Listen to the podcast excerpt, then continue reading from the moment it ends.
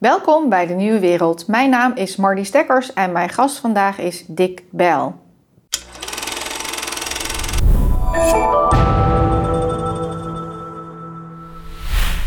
Dank je. Dick, welkom. Graag geziene gast inmiddels bij de Nieuwe Wereld. Ja, hartstikke leuk hier. Ja. Nou, hoe gaat de verkoop van je boek?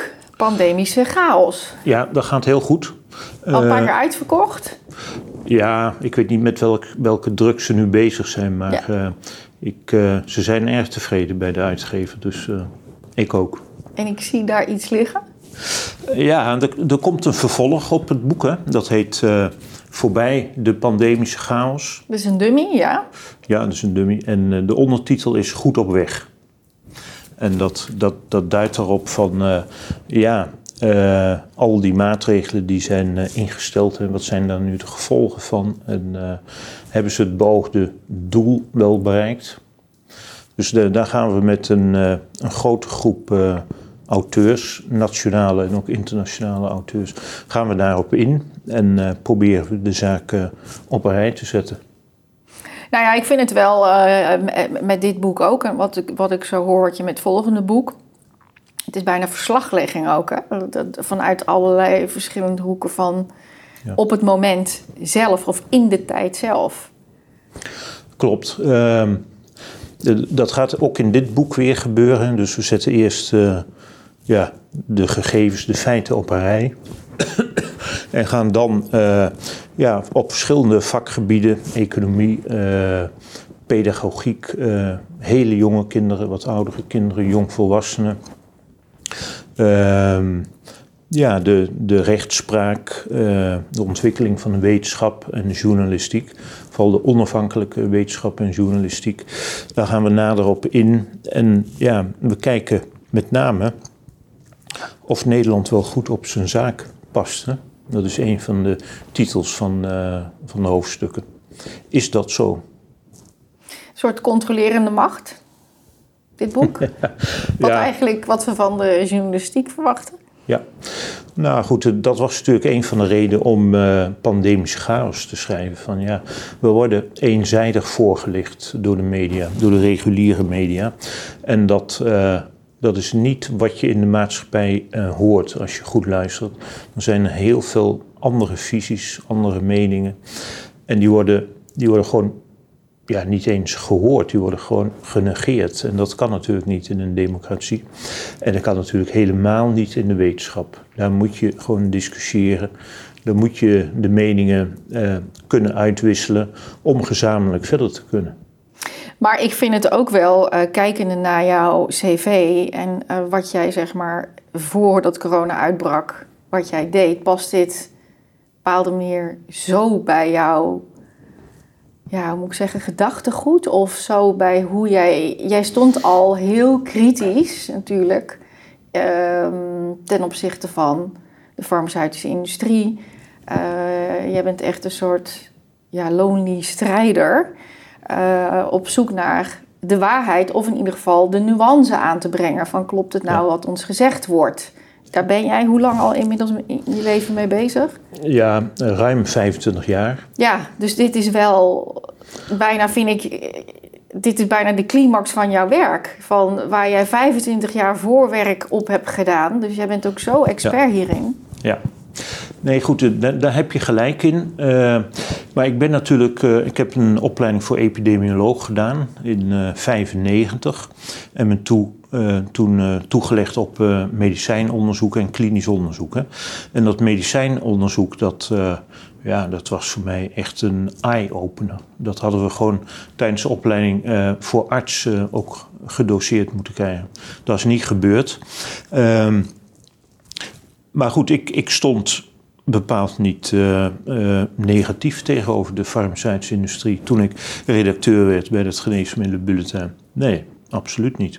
Uh, maar gaandeweg uh, dat werk bleek mij dat er toch wel heel veel rare dingen gebeurden met die onderzoeken. Dat ja, gegevens ontbraken, dat conclusies verkeerd werden getrokken, dat er verkeerde statistische analyses werden gedaan enzovoort. En dat ja, de conclusies absoluut niet zo rooskleurig waren als de auteurs ons uh, ja, voorspiegelden in hun abstracts. Hè. Uh, er zijn die korte samenvattingen aan het begin van het artikel. En, en veel specialisten beperken zich vaak tot het... Uh, Lezen van die abstracts. Ja, koppensnellen, zoals, zoals wij dat noemen. Ja, en daar word je natuurlijk niet veel wijzer van. Uh, gaandeweg bleek ook dat, dat die industrie regelrecht fraudeerde. Ehm, dat gegevens gewoon gemiddelde be beter uitkwam. Talloze van dit soort voorbeelden. GlaxoSmithKline, die hun medewerkers uh, opdracht gaf om ja, uh, onder de pet te houden dat hun antidepressivum niet werkte en heel ernstige bijwerking had. Heeft vijf jaar geduurd. Ja, en, en zo bleef dat eigenlijk maar doorgaan. En wat we nu zien, is eigenlijk toch wel een beetje culminatie van uh, ja, al die problemen bij elkaar. Ja, van dat systeem. Drink even je koffie, uh, ja. Het, eh, het, is een zware periode voor je in de zin van... dus er is veel op je schouders, juist vanuit, vanuit bijna het kenniscentrum wat, wat jij bent... en, en alle contacten die je hebt, die natuurlijk ook alle auteurs in, in pandemische chaos en waar je nu mee bezig bent. En je probeert nu dit naar de drukker te krijgen. Ja. Maar ja, als je dan. Um, ik denk veel mensen zich afvragen van uh, waar staan we nu met betrekking tot de werkzaamheden en bijwerking van het coronavaccin, dan ben jij toch wel de persoon, omdat jij ook door die trucs heen kan kijken. Kijk, eh, ik ben een eh, geïnteresseerde leek, dus in, inmiddels lees ik ook die abstract. en ik denk dat steeds meer leken zich toch denken, ja, ik moet me er toch gewoon beter meer in verdiepen. Wat wordt me allemaal ja. verteld. Maar ja, wij hebben gewoon niet de kennis die jij natuurlijk allemaal uh, in huis hebt. En inmiddels lees ik zoveel onderzoeken uh, wat voorbij komt, wat zo zorgwekkend is met betrekking tot die vaccins, dat mhm. ik toch heel even met jou het net wil ophalen van waar staan we? Ik bedoel, jij was natuurlijk ook wel degene die aan het begin zei: ja, eh, pas op. Uh, dat, dat, dat zou wel eens misschien wat anders kunnen uitpakken dan nu gezegd wordt. Ja. Maar nu staan we er dus, nu hebben we min of meer de hele wereld geprobeerd te vaccineren. Een paar dappere strijders hebben nee gezegd, maar dan moest je toch goed sterk in je schoenen staan. Ja. Want er werd je heel veel afgenomen. Ja. Ehm, ja, waar staan we nu? Uh, is het werkzaam? Heeft het de belofte ingelost? Ja, nou goed, uh, daar is heel veel over te zeggen. Hè? Nou, we hebben 40 minuten, dus uh, shoot. Ja, nee, kijk, um, in, in voorbij de pandemische chaos uh, ga ik daar ook op in. Hè. Er zijn heel veel samenvattende literatuuroverzichten gepubliceerd. We noemen dat uh, meta-analyses. Ja, daar komt eigenlijk toch stevast uit naar voren dat die vaccins gewoon goed werken. Dat ze ernstige ziekte, ziekenhuisopnames en overlijden voorkomen. En we hebben het nu over het vaccin van corona. Ja, ja daar, dus niet vaccins in het algemeen, dus voor corona. Ja, dus die de afgelopen anderhalf jaar uh, zijn uh, uitgedeeld en uh, in mensen zijn gezet. Dus de, de, dat is op zich duidelijk. Um, het werkt. Het werkt.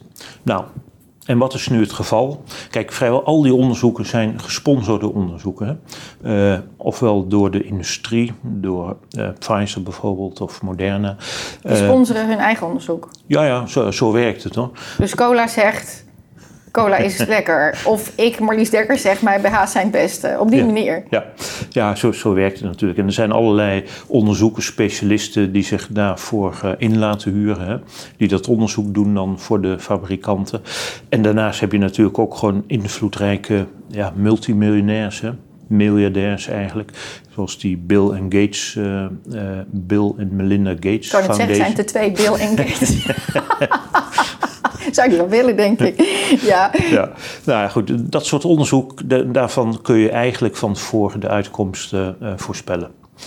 Wat is nu het frappante? Dat er uh, ja, recent twee onderzoeken zijn gepubliceerd... die toch een wat ander licht op de materie uh, doen laten schijnen.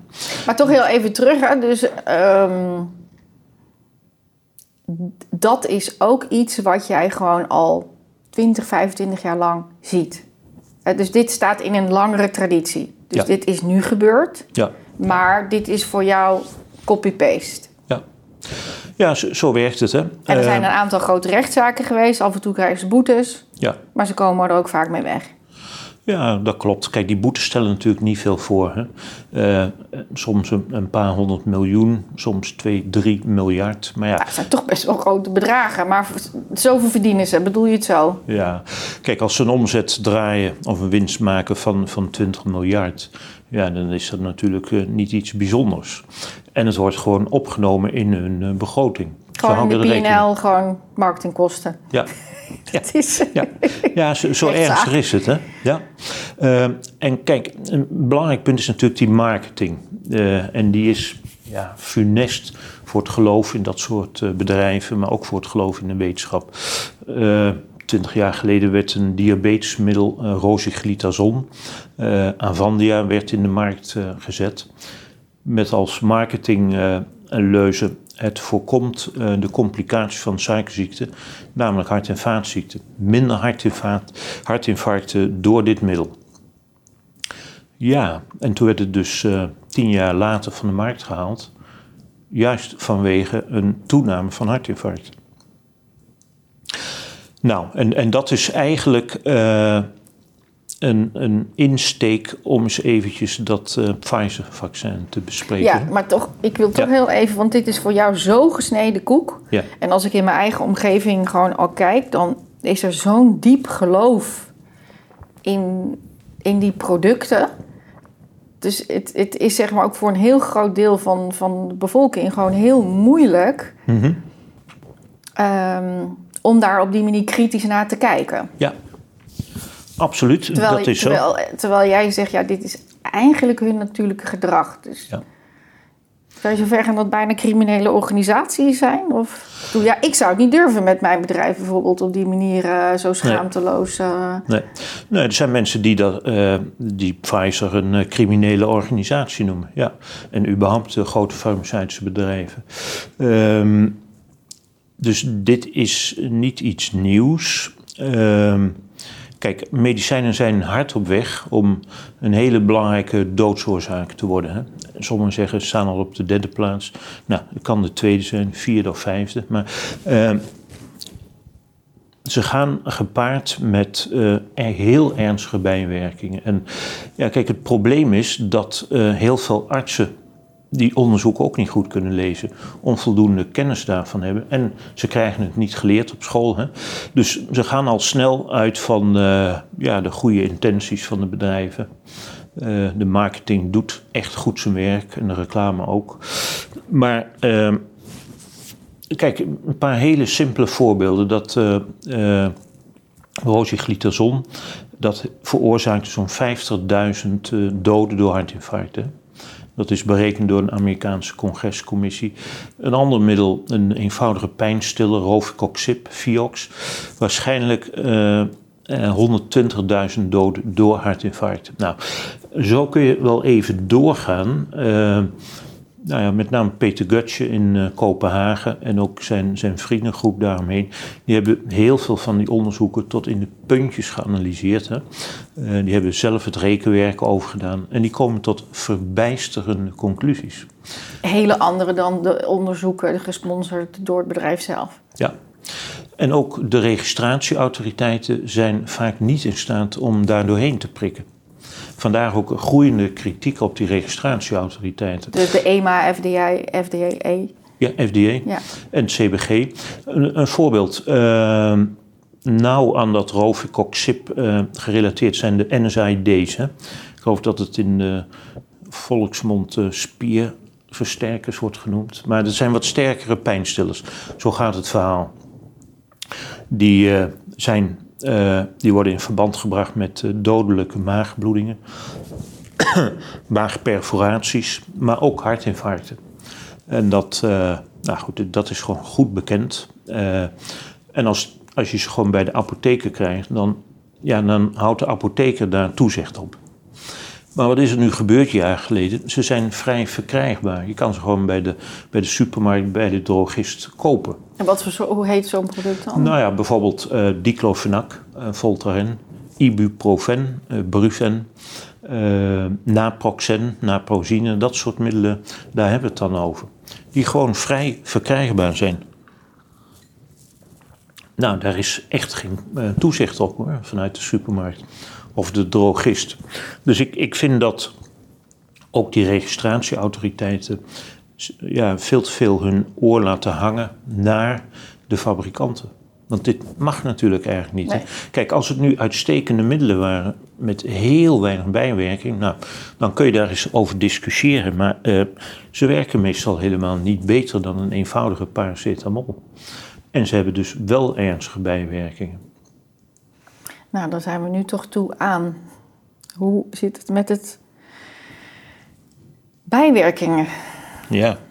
van het coronavaccin? Je zei, het is een groot uh, onderzoek geweest door een internationale groep. Ja, dat, dat is dit onderzoek hè, van uh, Freeman. Peter Doshi uh, betrokken bij? Ja, en ook mensen van mijn internationale club. Juan Erviti uit Pamplona, een hoogleraar statistiek. Uh, zijn Green Man, dacht ik. Even kijken voor de zekerheid. Uh, Greenland, ja. Uh, ja, en wat zij gedaan hebben, dat is de gegevens die Pfizer heeft aangeleverd aan de FDA om hun vaccin geregistreerd te krijgen. daar hebben ze toch nog wat eigen rekenwerk aan gedaan. Met uh, behulp van een, ja, een speciaal voor COVID-19 uh, vaccins ontwikkelde vragenlijst met bijwerkingen. En uh, die hebben ze toegepast. En ze hebben ook precies gekeken hoe, hoe Pfizer de, ja, de follow-up gegevens in kaart heeft gebracht. en wat waren de uitkomsten? Nou ja, je, je kunt het natuurlijk wel raden precies het omgekeerde als wat Pfizer, Pfizer. Nou, jij kan het inmiddels raden, maar wij naïvelingen... Ja, nou goed, kijk, uh, wat hij vond, dat was dat er uh, sprake was van een, ik meen ruim vier keer zoveel ernstige bijwerkingen bij het Pfizer-vaccin als placebo. Dus dat is nogal wat, terwijl de FDA had gezegd, nou ja, de bijwerkingen verschillen nauwelijks in beide groepen.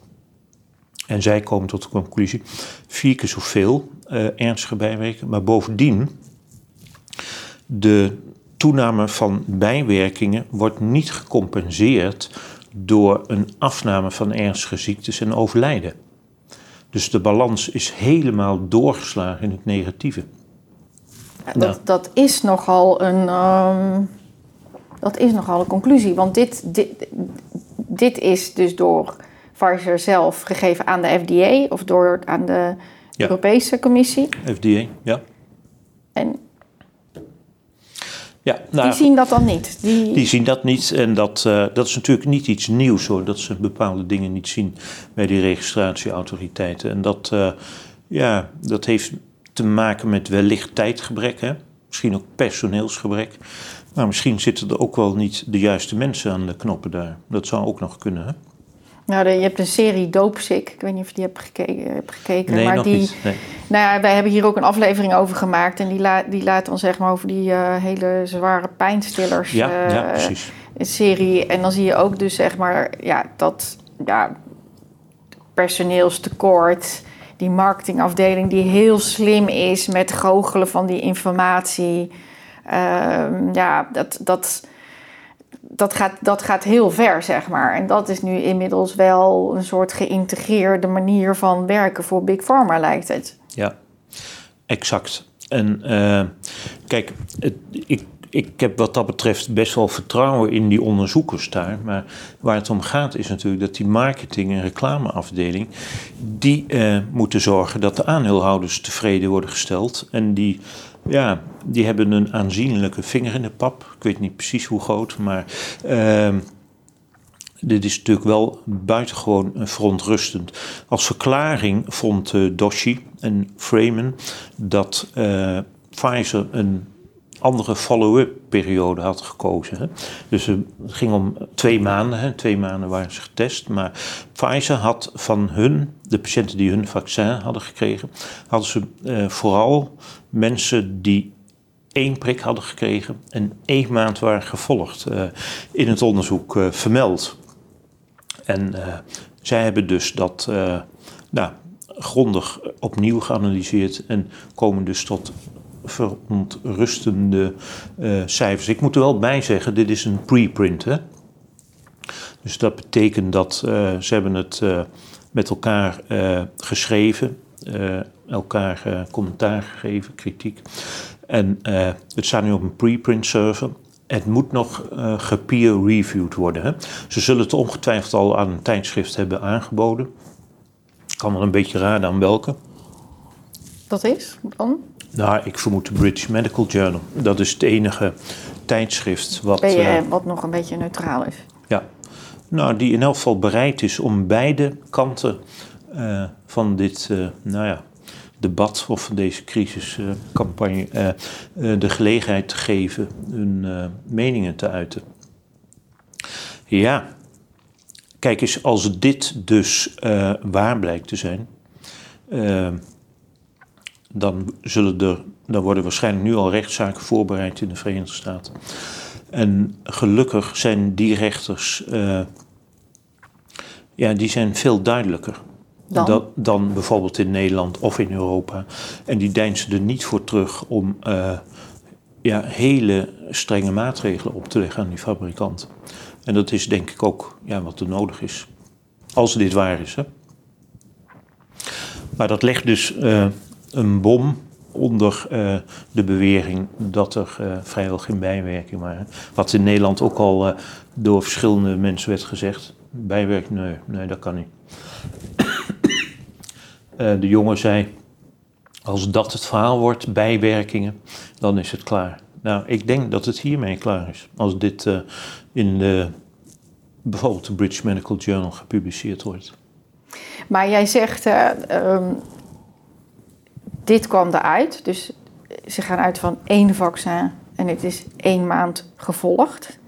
Terwijl wij, de, voorschrift was twee vaccins en dus een langere periode. Mhm. Daar ga je uh, scheef. Um, maar onder welke, welke omdraaiing hebben ze dan gemaakt? Die, uh, die slimmigheid, zeg maar, waardoor we er massaal ingetuind zijn. Nou, het komt eigenlijk omdat ze, uh, ze hebben ook dat moderne vaccin erbij genomen. Hè?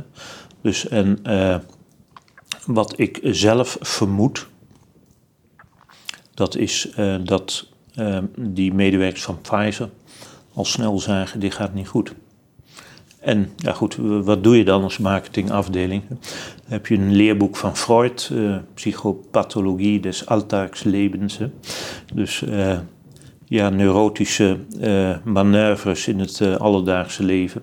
En dan overdek je het door tegendeel. Hè? Dus dan zeg je niet, nee, er is een toename van bijwerking. Nee, het is gewoon veilig.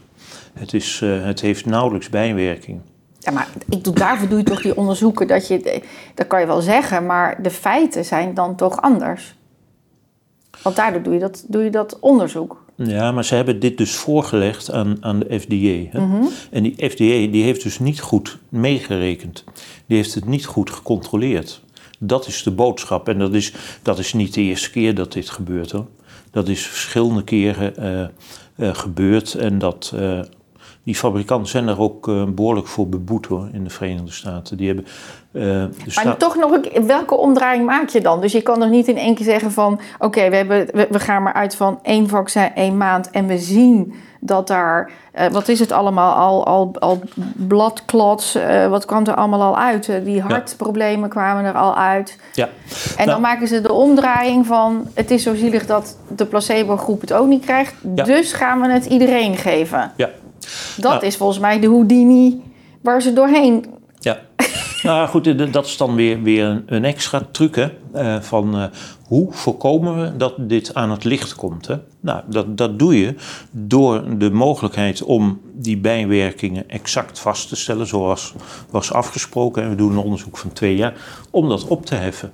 We geven die placebo, of ja, die placebo-groep geven ook gewoon een vaccinatie.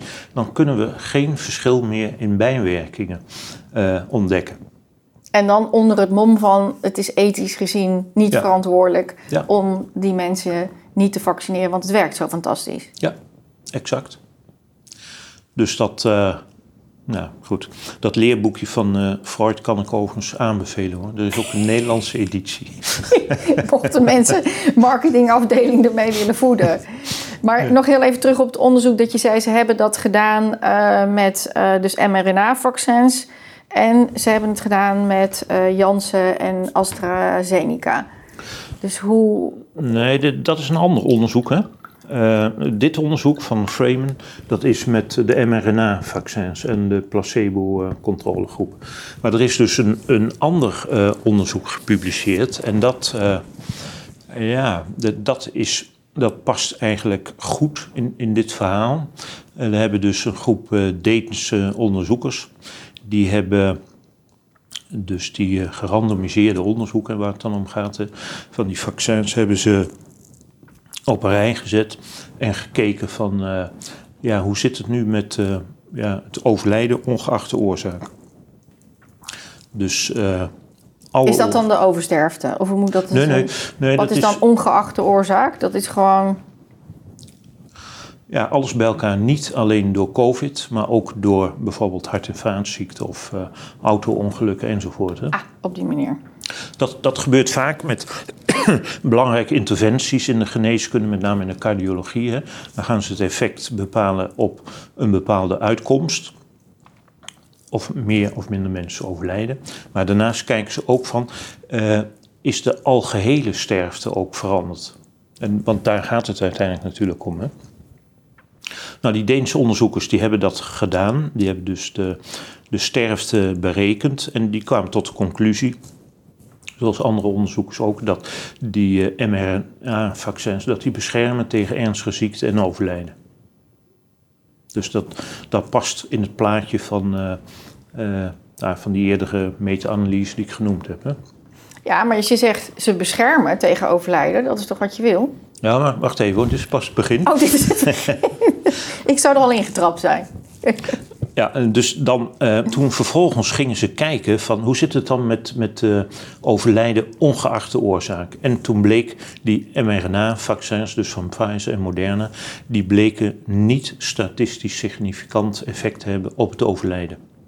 Dus uh, ondanks het feit dat ze beschermen tegen overlijden door corona, is de totale sterfte van die mensen niet verschillend van placebo. Daarentegen, die andere vaccins, we noemen dat de vectorvaccins van AstraZeneca en Janssen, die verlaagden de algehele mortaliteit, het algehele overlijden, wel statistisch significant. Dus in feite ook weer een bericht wat uh, een beetje haak staat op het officiële standpunt wat verkondigd wordt. Ja, van, van hoeveel doden zou het hebben voorkomen, wordt geclaimd. Ja, daar, daar hoor ik al allerlei getallen Ja, dat over. zijn vele miljoenen. Ja, wereldwijd. Ja, Ja. ja. Dus het zou wel eens zo kunnen zijn dat uh, niet die mRNA-vaccins dat doen, maar juist die vectorvaccins. Dat die dat effect hebben.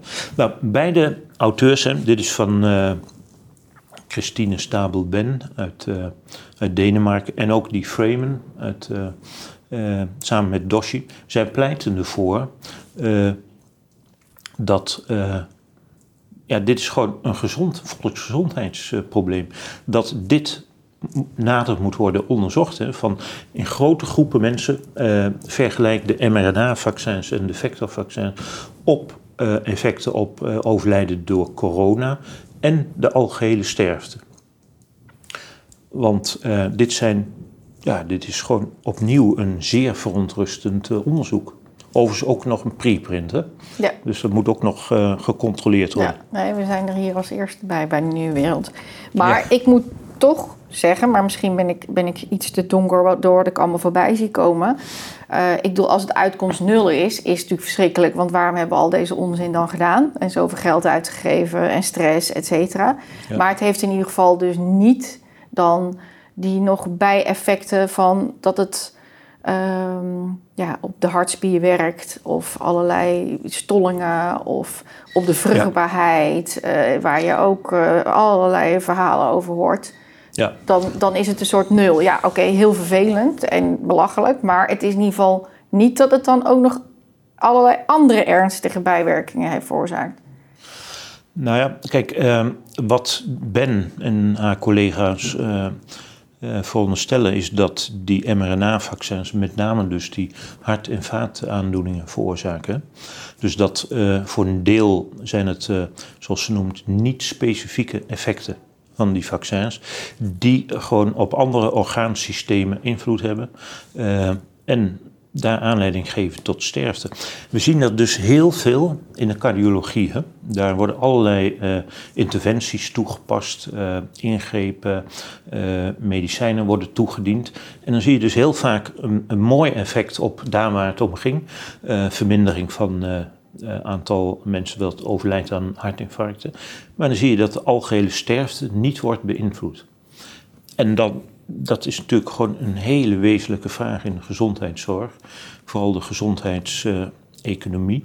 Uh, ja, als dit soort effecten bij herhaling aan het licht komen, dan moet je je ernstig afvragen of je daar als overheid uh, nog geld in wilt steken. Hè? En dan moet er ook veel beter toezicht komen op, uh, op die onderzoeken.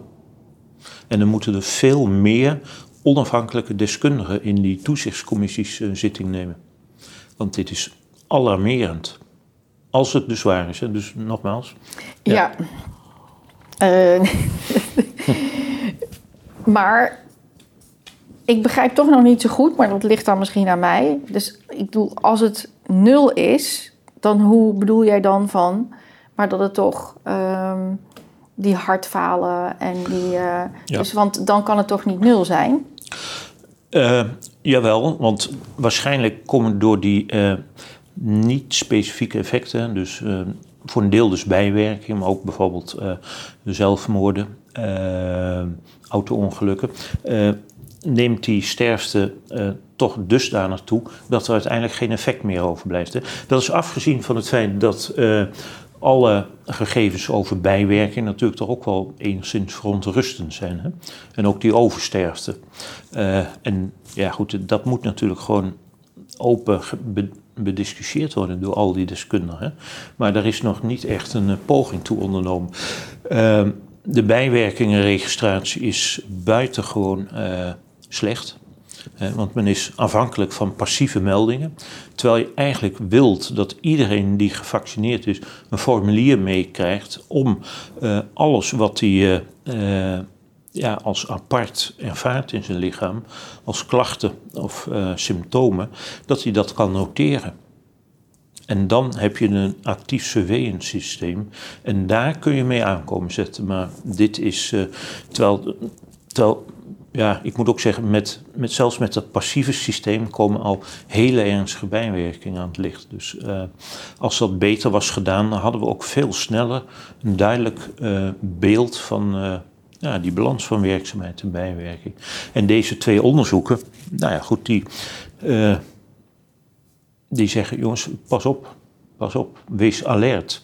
En laten we met z'n allen die gegevens opnieuw controleren. Minister Kuipers die heeft ehm, één week, of volgens mij twee weken geleden, ook zo gezegd van uh, onder de 60 niet meer, want dan ben ik verantwoordelijk. Ja, inderdaad. Vond ik heel opvallend. Ja. Dus hoe zie jij ja, dat? Uh, hij zei van, uh, want daarvoor zijn ze niet geregistreerd en dan is het off-label. En dan ben ik daar verantwoordelijk voor. Dat vond ik nogal een uitspraak. Ja. En ik moet zeggen, ik, ik begreep dat ook, ook niet goed, uh, dat hij daar verantwoordelijk voor is. Uh, ik denk dat, uh, dat de, degene, de artsen die die vaccins zetten, daar verantwoordelijk voor zijn. Maar goed. Nou ja, ik heb zelf in jouw boek geleerd dat ehm, die grote eh, farmaceutische industrieën dan overheden laten tekenen Ja. voor liability. Van ja, wij zijn eh, hier, als dit misgaat, zijn wij niet verantwoordelijk. Ja, Dus klopt. zij hebben de winst.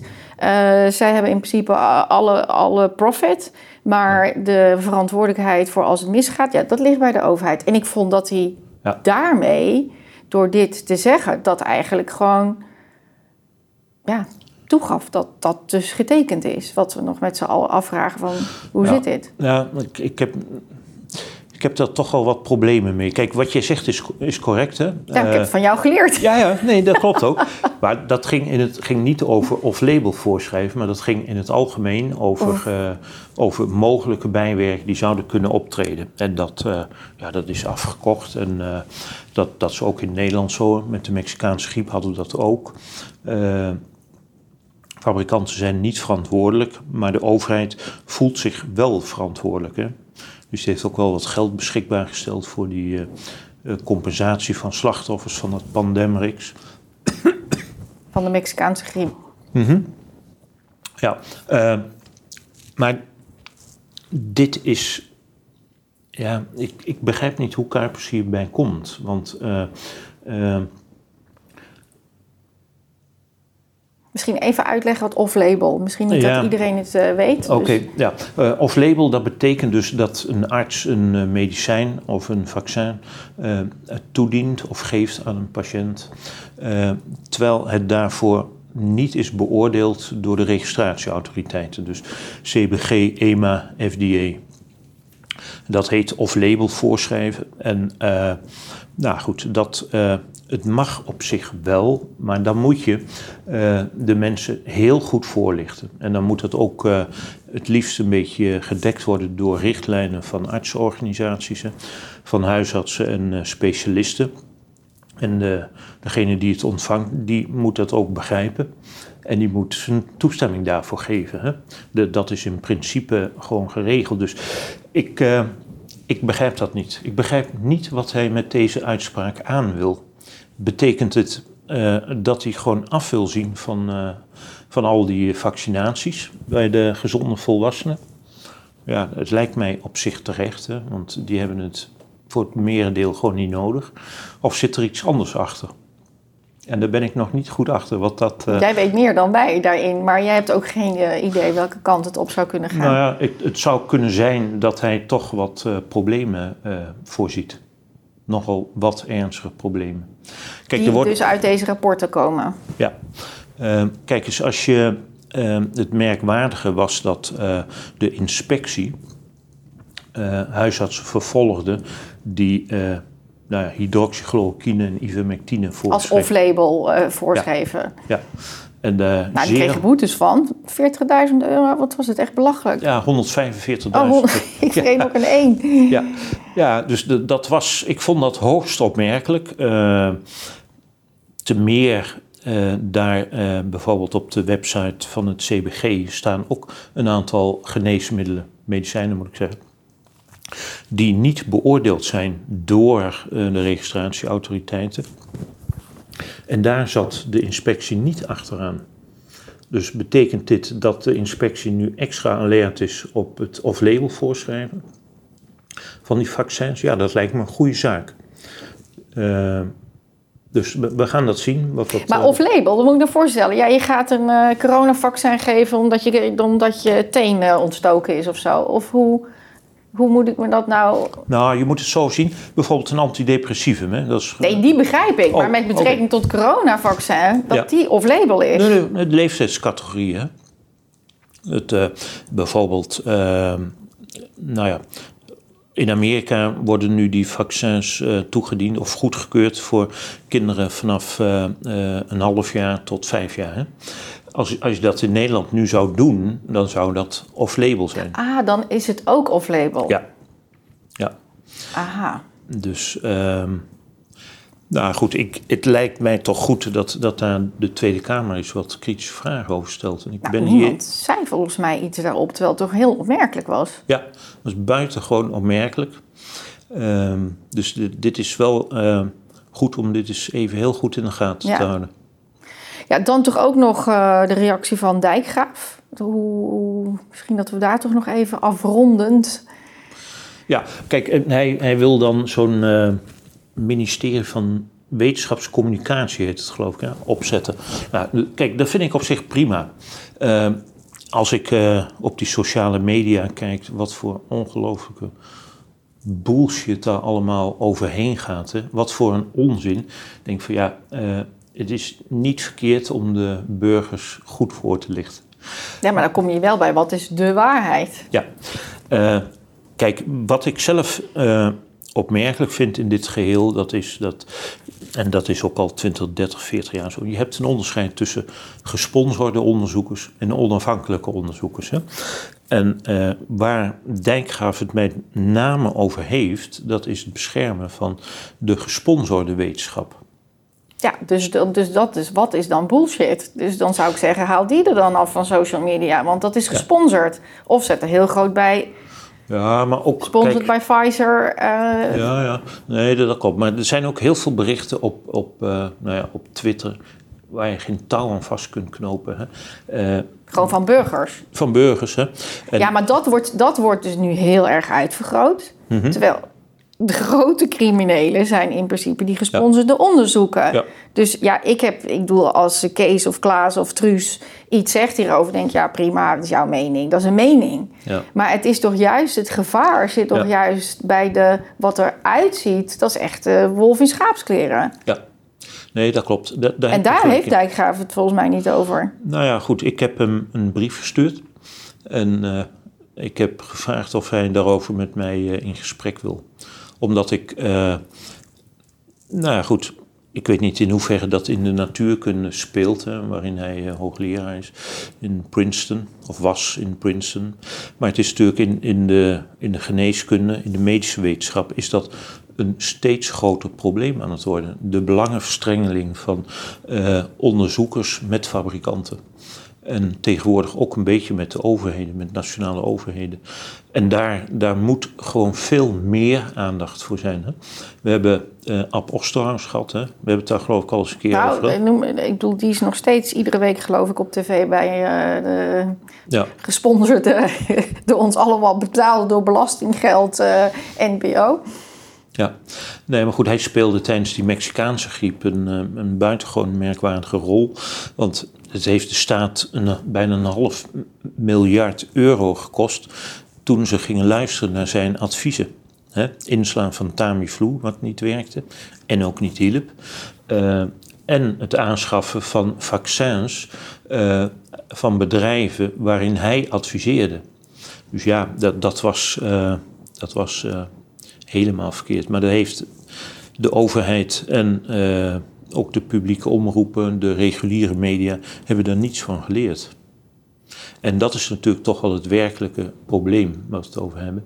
Dat uh, ja, het gaat om de gesponsorde wetenschap die de onafhankelijke wetenschappers proberen ja, uit het veld uh, te krijgen. Maar is het daar dan wat, wat Dijkgraaf, denk je, wil bewerkstelligen? Of beschermt hij juist die gesponsorde nou goed, dat zou ik heel graag van hem uh, willen horen. En ik zou hem ook graag een kijkje willen geven in uh, ja, wat er zoal gebeurt allemaal met die uh, fabrikanten. En in, in, Nederland is dat niet zo duidelijk uitvergroot als in de Verenigde Staten. Daar staan die bedrijven wekelijks in de, in de beklaagde banken en krijgen zij de hoogste boetes vanwege fraude. Ja, ja, wat hier niet zo is. En, en de lobby uh, is natuurlijk heel sterk. Hè? Ook uh, natuurlijk in uh, Nederland bij VWS. Dat... Ja. En de kennis. Ja, ja dat is waar. Hè? de fabrikanten lobbyen tien keer zoveel qua geld, maar ook tienmaal zo frequent als niet gesponsorde organisaties. Dus dat betekent dat de stem van de industrie overal gehoord wordt. En dat is niet altijd in het belang van de mensen. Nee. we hebben het gehad over die uh, doodsoorzaak, de derde doodsoorzaak. Dus dat, uh, daar hoor ik graag wat uh, commentaar op. Even afsluitend, hè? ik bedoel, je hebt een paar keer duidelijk gezegd, het is nog niet gepeer-reviewed. Maar als dit echt waar is, dan dan krijg je de, de, de financiële penalties die ze krijgen. Maar je zegt zelf dus ook vaak nog een lachertje voor ze. Ja. Maar verwacht jij een hele grote verontwaardiging bij het publiek? Of hoe, hoe gaat dit landen, denk je? Of is dat juist waar je aan dit tweede boek al Ja. een beetje over wil gaan nadenken? Van, Ja. ik zou me zo genomen voelen als ik het vaccin had genomen. Of als er in je omgeving mensen met hele heftige bijwerkingen... Ja. wat je nu toch ook steeds meer in je eigen omgeving hoort. Nou, kijk eens, eh, wat wij willen. Wij willen in elk geval een aantal zaken op een rij zetten, duidelijk maken en proberen conclusies te trekken. Maar we willen gewoon die discussie willen we terug. Hè. Het is onbestaanbaar dat daar alleen maar belangenverstrengelde specialisten in de reguliere media aan het woord zijn. Dat kan niet in het belang van Nederland zijn en van, van de westerse beschaving. Het kan niet. Het is verkeerd. En daarom moet er gediscussieerd worden. En dat is de algemene oproep daarvoor. En dat, eh, daar zullen wij zelf een aantal initiatieven toenemen. Dit is in feite al een initiatief. hè. Eh, en dat gaan we in het najaar eh, ja, uitrollen. Ja, maar je zegt het heel beschaafd, maar ik kan me ook voorstellen dat er een soort woede komt. Ja, nou goed, dat willen wij natuurlijk niet. Nee, Wij proberen dat te voorkomen met een hele gro- grote groep mensen. We willen niet dat het tot eh, eh, vechten of wat dan ook komt. Wij willen discussiëren. Wij willen discussiëren met die mensen, met die belangenverstrengelde eh, wetenschappers. En dan Maar- zal duidelijk worden.